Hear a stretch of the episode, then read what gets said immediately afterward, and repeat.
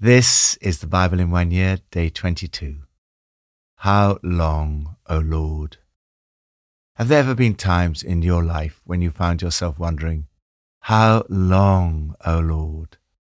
How long will these struggles and disappointments last? How long will we have these financial difficulties? How long will these health issues persist? How long will the difficulties in this relationship last? How long will I struggle with this addiction? How long will these intense temptations last? How long will it take me to get over this loss? Pippa and I sometimes visit St. Peter's Brighton, one of our church plants. At the end of one service, a woman came up to us and told us that for 37 years she'd been praying for her husband to find faith in Christ. For all those 37 long years, she'd cried out, How long, O Lord? How long? When St. Peter's opened in 2009, her husband decided he'd like to start coming to church with her. The moment he walked into St. Peter's, he felt he'd come home and had been reborn. Now he loves the church and comes every week. Throughout our conversation, she kept repeating with a huge expression of joy on her face, How long, O Lord? How long? God had heard. At last her prayers were answered. Four times in quick succession, David cries out, How long? There are periods when it appears that God has forgotten us. It seems that He's hidden His face. For some inexplicable reason, we don't sense His presence with us. Every day seems to be a struggle, wrestling with our thoughts. Every day brings sorrow. We seem to be losing the battle, and the enemy seems to be triumphing over us. How should we respond in times like these? From Psalm 13 How long, Lord, will you forget me forever? How long will you hide your face from me? How long must I wrestle with my thoughts? And day after day have sorrow in my heart? How long will my enemy triumph over me? Look on me and answer, Lord my God. Give light to my eyes, or I will sleep in death. And my enemy will say, I have overcome him, and my foes will rejoice when I fall. But I trust in your unfailing love. My heart rejoices in your salvation. I will sing the Lord's praise, for he has been good to me. Keep going. David's example suggests four things you should continue to do during difficult times. First, keep praying. David continues to cry out to God Look on me and answer, O Lord my God. Give light to my eyes. He pours out his heart to God. Don't give up praying, even when God seems far away. Second, keep trusting. But I trust in your unfailing love. I've thrown myself headlong into your arms. It's relatively easy to have faith when things are going well, but the test of faith is when things do not appear to be going well. Third, keep rejoicing. He does not rejoice in the trials, but in God's salvation. He says, My heart rejoices in your salvation. I'm celebrating your rescue. Fourth, Keep worshipping. In spite of everything he's been through, David is able to see the goodness of God. I will sing to the Lord, for he has been good to me. He remembers all that God has done for him. As you begin to praise and worship God, it brings perspective to your problems. Sometimes I find it helpful to look back on my life and thank the Lord for bringing me through so many of my own personal struggles, disappointments, and bereavements and to remember how through it all, He has been good to me. Lord, I worship you today. Thank you for your goodness to me. For all the battles ahead, I trust in your unfailing love. New Testament from Matthew 15. Jesus called the crowd to him and said, Listen and understand. What goes into someone's mouth does not defile them but what comes out of their mouths, that is what defiles them. Don't you see that whatever enters the mouth goes into the stomach and then out of the body? But the things that come out of a person's mouth come from the heart, and these defile them. For out of the heart come evil thoughts, murder, adultery, sexual immorality, theft, false testimony, slander. Canaanite woman from that vicinity came to him crying out, Lord, have mercy on me. My daughter is demon possessed and suffering terribly. Then Jesus said to her, Woman, you have great faith. Your request is granted. And her daughter was healed at that moment. Jesus left there and went along the Sea of Galilee. Then he went up on a mountainside and sat down. Great crowds came to him, bringing the lame, the blind, the crippled, the mute, and many others, and laid them at his feet, and he healed them. The people were amazed when they saw the mute speaking, the cripple made well, the lame walking, and the blind seeing, and they praised the God of Israel.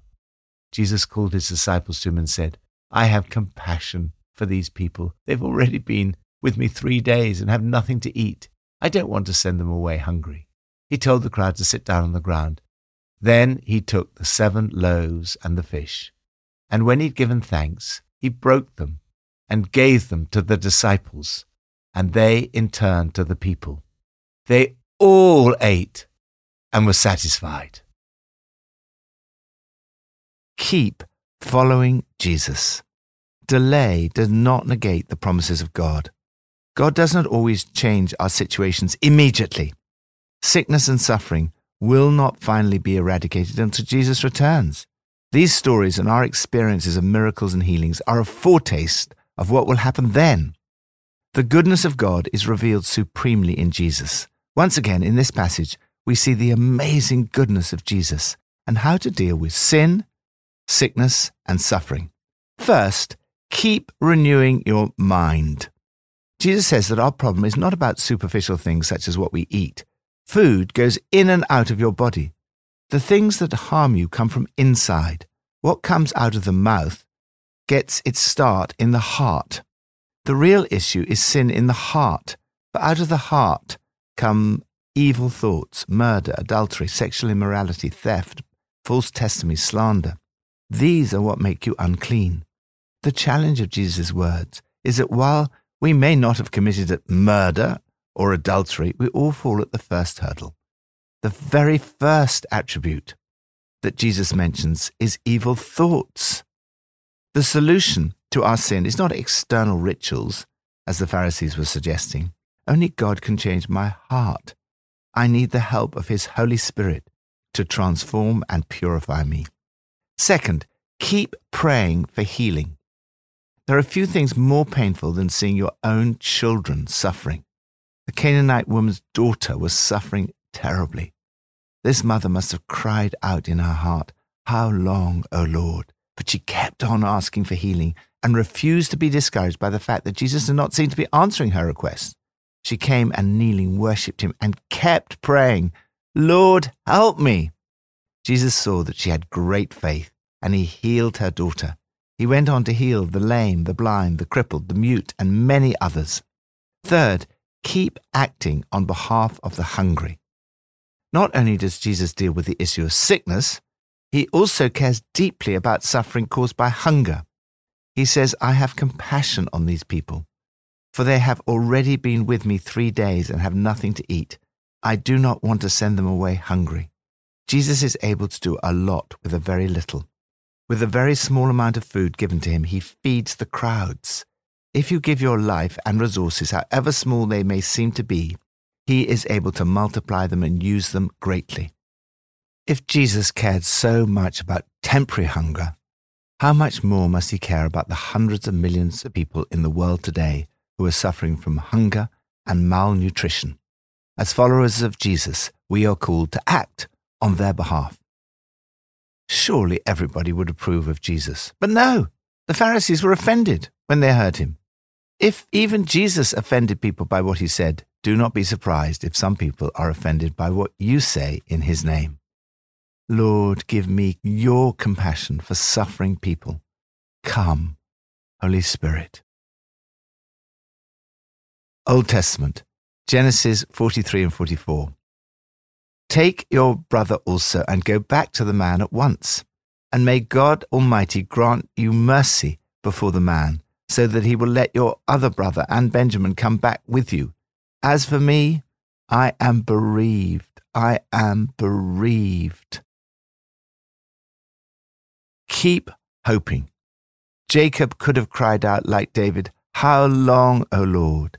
His sufferings seemed to go on and on. He'd been grieving for his lost son for over 20 years. Now there was a severe famine, and he faced the prospect of losing his much loved Benjamin. He asked, Why did you bring this trouble on me? He says almost in resignation, As for me, I am bereaved. I am bereaved. Eventually, Jacob simply had to trust God and let go of his son Benjamin. When he did so, things worked out. Very often, it's not until we let go and commit a situation into the Lord's hands, perhaps fearing the worst, that God works it all out. The writer of this section of Genesis is a brilliant storyteller. He draws out the agony.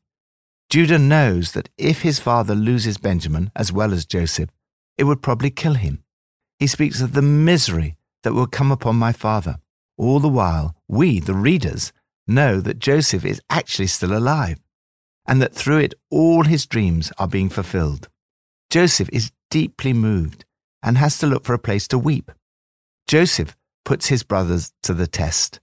Judah is a changed man. Earlier, he'd callously sold his brother into slavery. Now, he's willing to give his life to save his brother. Let your servant remain here as my Lord's slave in place of the boy. Through all the unexpected twists and turns of these events, God is at work, bringing about His purpose. He's always working on your character and enabling you one day to look back and say, The Lord has been good to me. Jacob had to send his only, he is the only one left, son, Benjamin, to save the whole family. As we read this through the eyes of the New Testament, we are reminded that God sent his only Son, Jesus, to save us. Lord, thank you for sending Jesus to save me. In the difficult times when I'm crying out, How long, O Lord? Help me to keep going, following Jesus, praying, trusting, rejoicing, worshipping, and putting my hope in you. Pippa adds Genesis 43 is so moving and leaves us on a cliffhanger. So much hurt, jealousy, deceit, and unkindness had gone on by all of them. Joseph tests the brothers to see what's in their hearts. Have they changed? Do they regret their actions? And when Joseph saw his brothers bow down to him, it must have been so tempting to say, do you remember those dreams? Or didn't I tell you? But some things are revealed to us for our own encouragement and are better not said to others.